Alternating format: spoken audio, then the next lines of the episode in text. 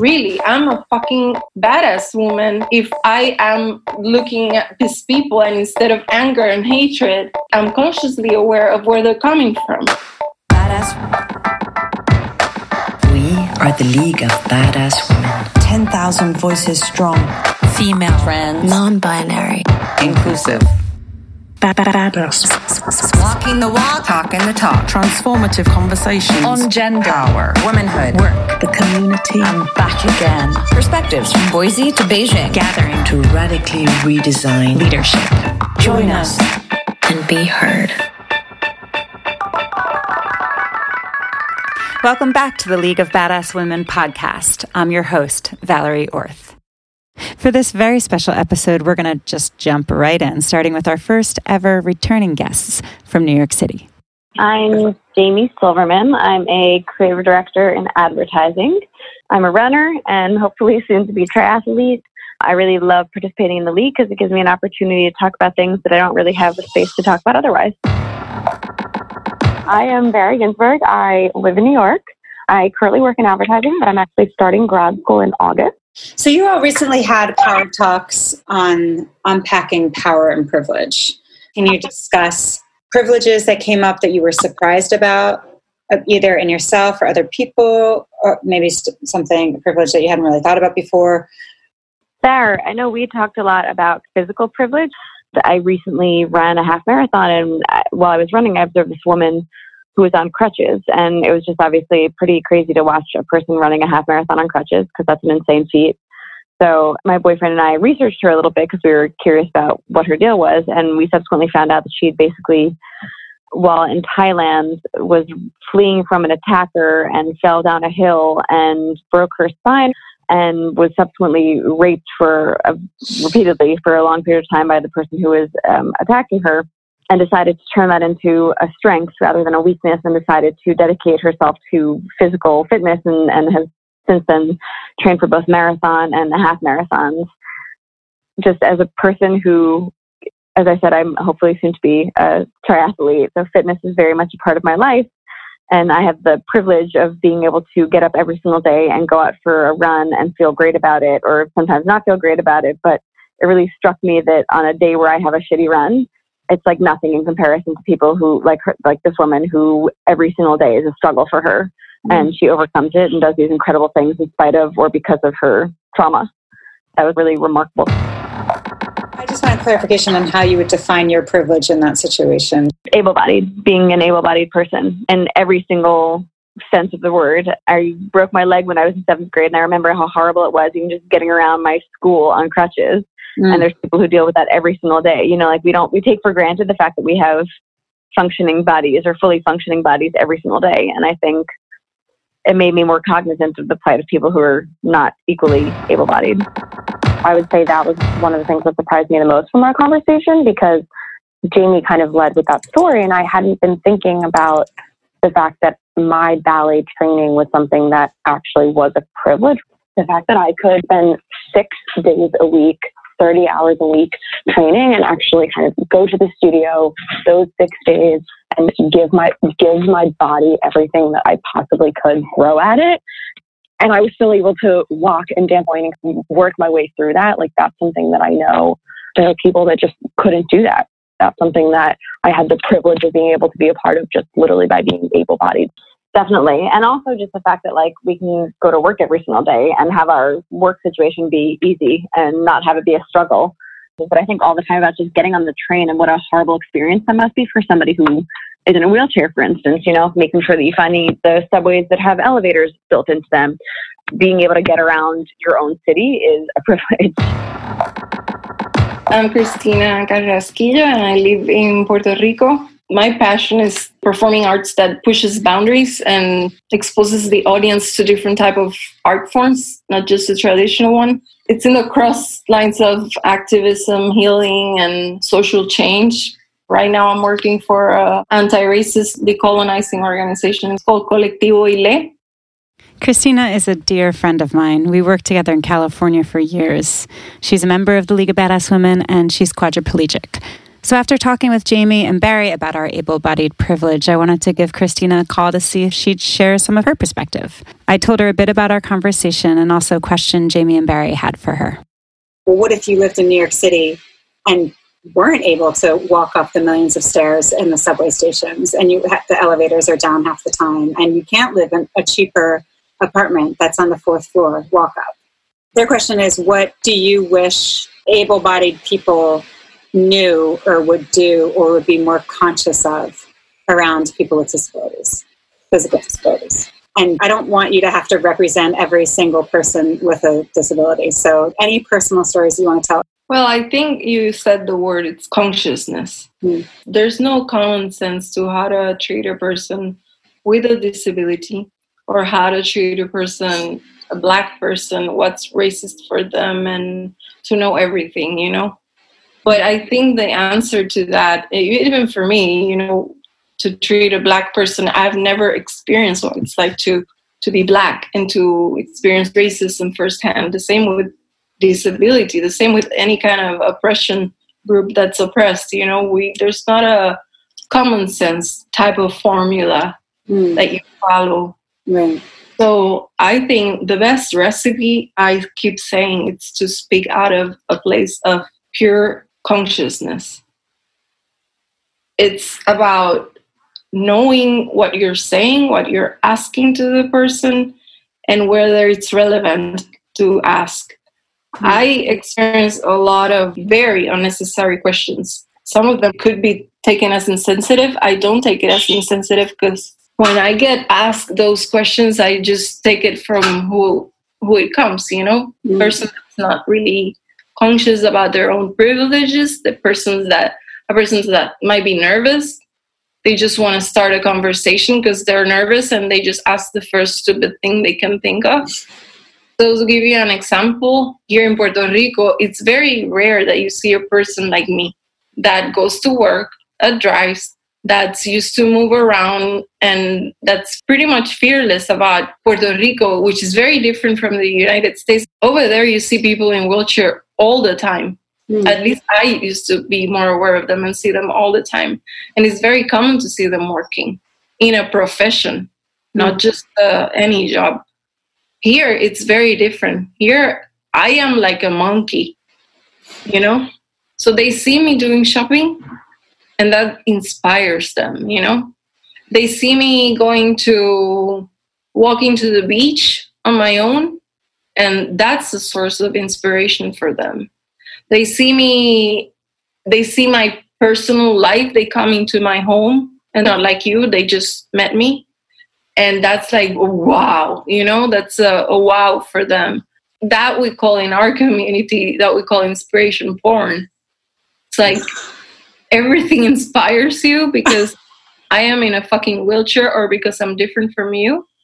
Mm. so i think being conscious about what questions do you ask? Why do you ask them when you offer help? Why do you offer help and whether that person needs help?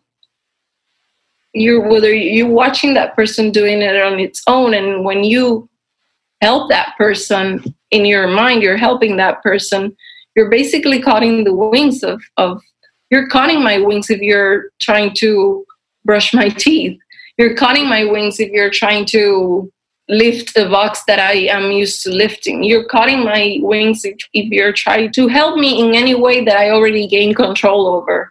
Mhm. you know i already gained control over my life. Just be aware of that. And like i said i can speak for myself not other people. Right. my experience is very different from many people who are quadriplegic here in, in puerto rico because they have not had the opportunity to be out to be in, to live in a cosmopolitan city that it's really fast it's really you know you learn to be really hard. You need to defend your rights. You're constantly fighting for your rights. You're constantly fighting for visibility. You're constantly fighting to be heard to be valued to not internalize your own oppression to not believe that you are really less than them.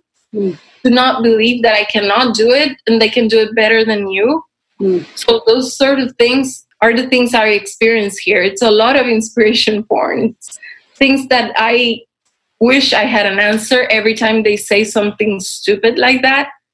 I wish I had an answer, but it's a really lost battle. Mm. So I just sometimes answer, sometimes I question them back.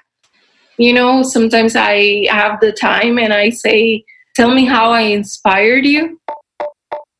About 10 years ago, Christina attended a landmark training. I had a really tough time with the coach. I felt that she was really unaware of her privilege. She was really unaware of, of how ableist she was being. So I spoke up and I had everybody jump on me. Like, hold on, if you're not coachable, then let me know because then you don't belong here, basically. That's what she said. Are you going to be coachable or you're not going to be coachable? Coachable. I'm not coachable because you're not hearing what you're saying. Because everybody was kind of agreeing with her, the audience. I got really nervous. I internalized my oppression and I went away and I said, I'm not coachable. There's something wrong about me. There's something wrong with me being disabled and thinking that I can be here. No, I cannot be here. So I went back to my seat to internalize every fucking oppression and stigma there is about me. And by the next day, she turned it around. Because I went home, I processed it, I talked to my dad, I wrote about it, and I grabbed the microphone again. I spoke my mind. I said, you know, none of you here have lived my have lived my life. None of you here know exactly what I go through and the type of things I, I face as a person with a disability. And I'm I'm not talking about my whole community. I'm talking about myself, Mm. which might bring light to how to treat other people with a disability. But you guys are way off if you think that that's the correct approach to tell a person that's not coachable because you, it disagrees with you or because it's calling on your privileges. Mm. That shut them off. They couldn't say anything to that. So I went back to my sit and I stayed there and I was completely tranquil. I was like, I said what I had to say. I felt more in my place and strong. And later on, a guy came to me and told me, I just want to share with you that you inspire me so much. And that's a big trigger for me because you remember I was a performing artist and that phrase came a lot to me right after the performance, you know, and, oh my God, you inspire me so much. And I really want to know why. Why would, was I inspiring to you? Because I want to learn, you know? Yeah. Not, I'm not being sarcastic. Here in Puerto Rico, I'm sarcastic because if I inspire you because I'm doing groceries, I'm buying a piece of bread and that inspires you, then tell me what the fuck are, are you thinking? But that day I was really serious. Why am I inspiring you? And the guy couldn't say that he couldn't put it in words. And he just stayed quiet. He's like, well, you know, just the way you grab the microphone again and, you know, speaking and putting your words out there without fear of what other people might think. And, and that was not enough for me to inspire mm. you. And I'm like, I'm, I'm sorry, but I'm still not buying it. That's called inspiration porn. You're not convincing me. I'm not I'm not an inspiration porn. So please don't just use inspiration so lightly. You Mm. know, and and then we moved on from that, but there's tons of examples. If he were to actually be honest with you, if he came up to you, what would he have said, do you think? Honestly, I I um I don't know. I don't know what goes through their mind to, to say stuff like that. I think he he thought he was giving me a compliment that I was not going to question Mhm. like a, a way of patting me in the back. Good job, you know? I don't need that. I know I'm doing a good job. I'm doing a really fucking good job. And you don't need to tell me. Now, if you have something to add to that, your perspective on that, if you have a question about it, which I'm sure you would want to have questions before you start talking, then that's different. Let's have a conversation. That's a loaded comment you inspire me. So for me, it, you have to go deeper, and that's why I say consciousness is the key to all sorts of not knowing how to handle people that are different from you. Being conscious about what you say, and not don't use consciousness as this word that it's a buzzword. You know that it's use. I mean, read in the dictionary what consciousness means, if that's what you need to do, and apply it to yourself Mm-hmm. Don't talk about politically correct. Don't don't don't use those terms that are just really you're just looking for buzzwords and that's what gets in my nerves. Be fucking conscious about what you're asking, mm. what you're saying when you're offering help. If that help is needed, be conscious that human beings adapt to whatever circumstances that there are. Human beings adapt, and so will you if this were to happen to you. So think in that way. Mm. Be conscious about it and don't expect us to teach you because we already have a lot to deal with with society. Society makes us handicapped, not us. Mm. I have different abilities, abilities that you might not have. Like a blind person has abilities that you don't have because all their senses are way more sharper than yours. So the same with me, you know? My brain is used to solving things for me to survive in this world, for me to survive in a world that's ableist, that's not going to adapt to me, that I have to adapt to it, and that I'm constantly struggling and fighting against, reclaiming myself and defending my rights. I'm constantly having to do that. And on top of it, I have to teach you. So, with you doing this interview to me, I'm really open to to talk about and in a way teach yeah okay. But i i say that the secret ingredient is to be conscious and to to don't don't just to understand what that means you know?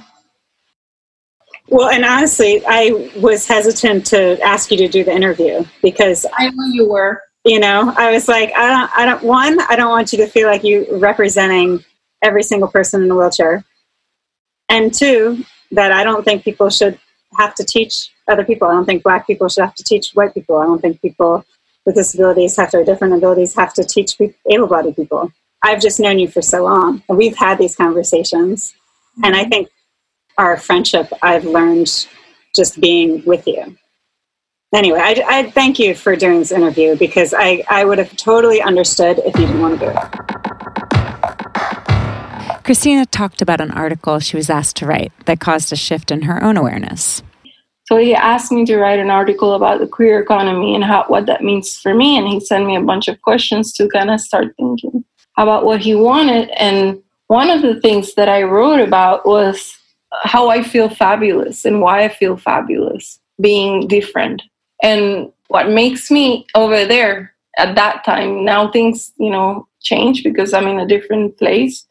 But at that time what made me feel fabulous honestly is to to know that i get out of my house and immediately i have an audience expecting for me. It's just inevitable. Everybody's going to look at me in the train. Everybody's going to stare. Everybody's going to ask questions that are out of place M- much less than here but they would do it. And to me at the beginning when i moved to the us and when i started being in a wheelchair and that was a really big a difficult thing to bear to the the gaze the unwanted questions but it came about that that was kind of an epiphany at the time because i wrote it and i'm like actually it makes me feel fabulous to know that these people are just a bunch of ignorance and that's where they're coming from. And that's why they look at me as if i'm performing. I perform 24-7 for people. Uh, so it but makes do you mean fabu- fabulous in a sarcastic way, or are you you No, no, like no, taking it in and saying, really i'm a fucking badass woman. If i am looking at these people and instead of anger and hatred i'm consciously aware of where they're coming from. Of the lack of exposure to people with disability of not knowing how to react when there's, there's a person around. And that that transition for me it's huge from going to oh my god i'm embarrassed. I don't want to be around people that are staring at me. Oh my god they're so insensitive to this is who they are. They're just mm-hmm. unaware. They don't have the capacity to to think in another way other than why they what they see. The first thing they see is the wheelchair. They don't see the human being sitting there. For me understanding that individually it was very empowering very important that's what i mean by feeling fabulous you're also an incredibly aware person? I mean, your day in and day out work is anti-racist work. Just like you said earlier, I don't know what it's like to be a black person, so you're aware of that. So you can kind of apply that same concept, right, to people that don't know what it's like to live in a wheelchair. So just to give you an example with you and me, like we were friends and there are things that you learned along the way of the things I could do. For you, I could do anything because you you saw me and you know, and I could basically do anything until I got that pneumonia that just said, no, you can't. In 2008, Christina caught pneumonia that kept her in the hospital for a month and a half. For you, it was like an awakening. No, she looks strong and she's like in your face and she, she does, she has no fear, but she's fragile. Her health is fragile and, and it's okay to, to, to be like that. And, and it's, uh, for you, it was maybe a, point of awareness when you realized that. But that's you because you had me in your life and you we were really, really close. That doesn't happen to everybody that that I see in the street. All my friends that I consider friends, they didn't see the wheelchair. They saw me. Yeah. And they wanted to be with me, the human being.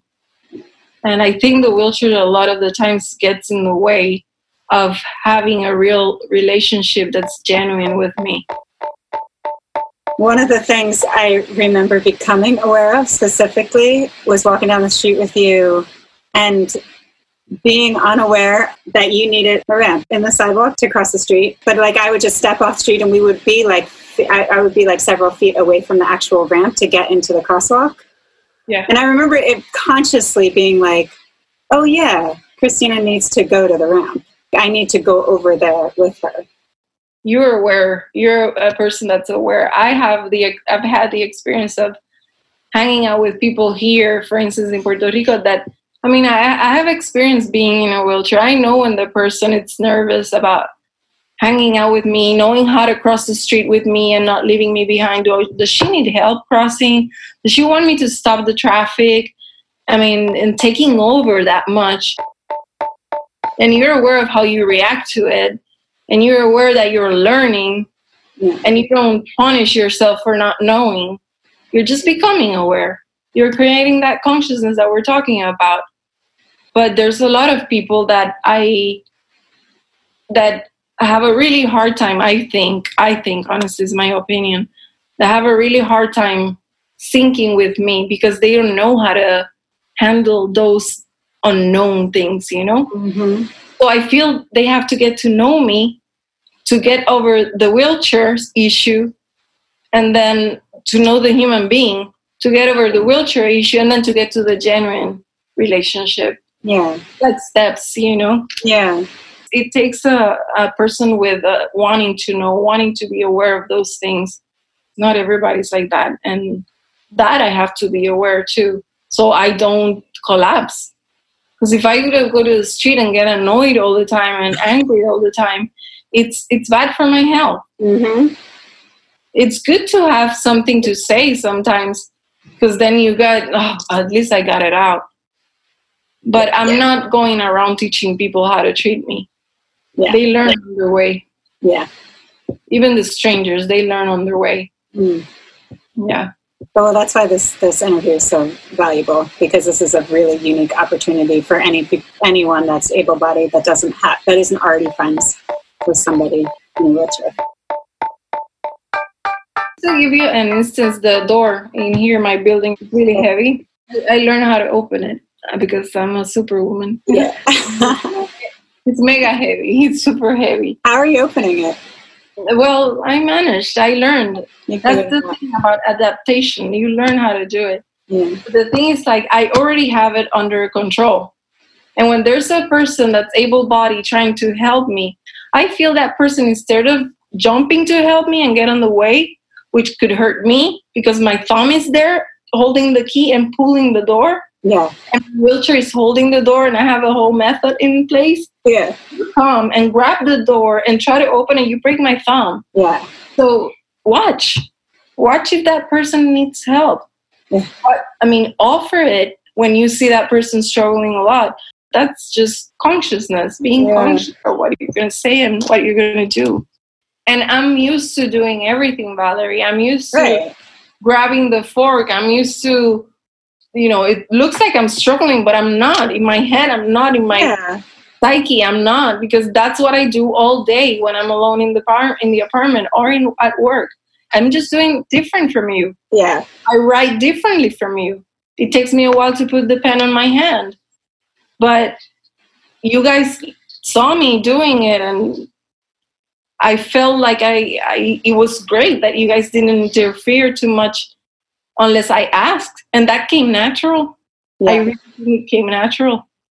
And I feel you guys as my friends, you guys know exactly you guys sync with me. And it took time, but it was worth the effort. it's funny because I think you described me well in that I don't, I probably should have asked more often how I could help you instead of just being like, oh, she's fine. Like, I think it was kind of, I kind of like it because then um, I feel safe to ask you for help.